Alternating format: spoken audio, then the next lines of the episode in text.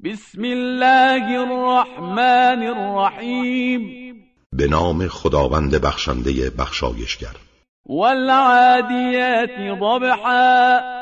سوگند به اسبان دونده مجاهدان در حالی که نفس زنان به پیش می رفتند فالموریات قدحا و سوگند به افروزندگان جرقه آتش در برخورد سمهایشان با سنگهای بیابان فالمغیرات صبحا و سوگند به هجوم آوران سپید دم فأثرن به نقعا که گرد و غبار به هر سو پراکندند فوسطن به جمعا و ناگهان در میان دشمن ظاهر شدند إن الإنسان لربه لكنود که انسان در برابر نعمتهای پروردگارش بسیار ناسپاس و بخیل است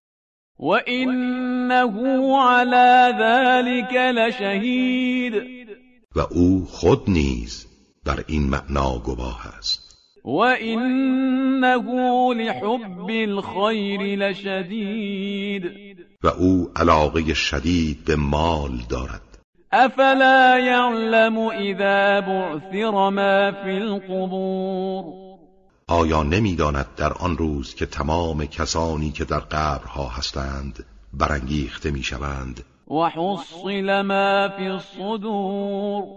و آنچه در درون سینه هاست آشکار میگردد إن ربهم بهم يومئذ لخبير در آن روز پروردگارشان از آنها کاملا باخبر است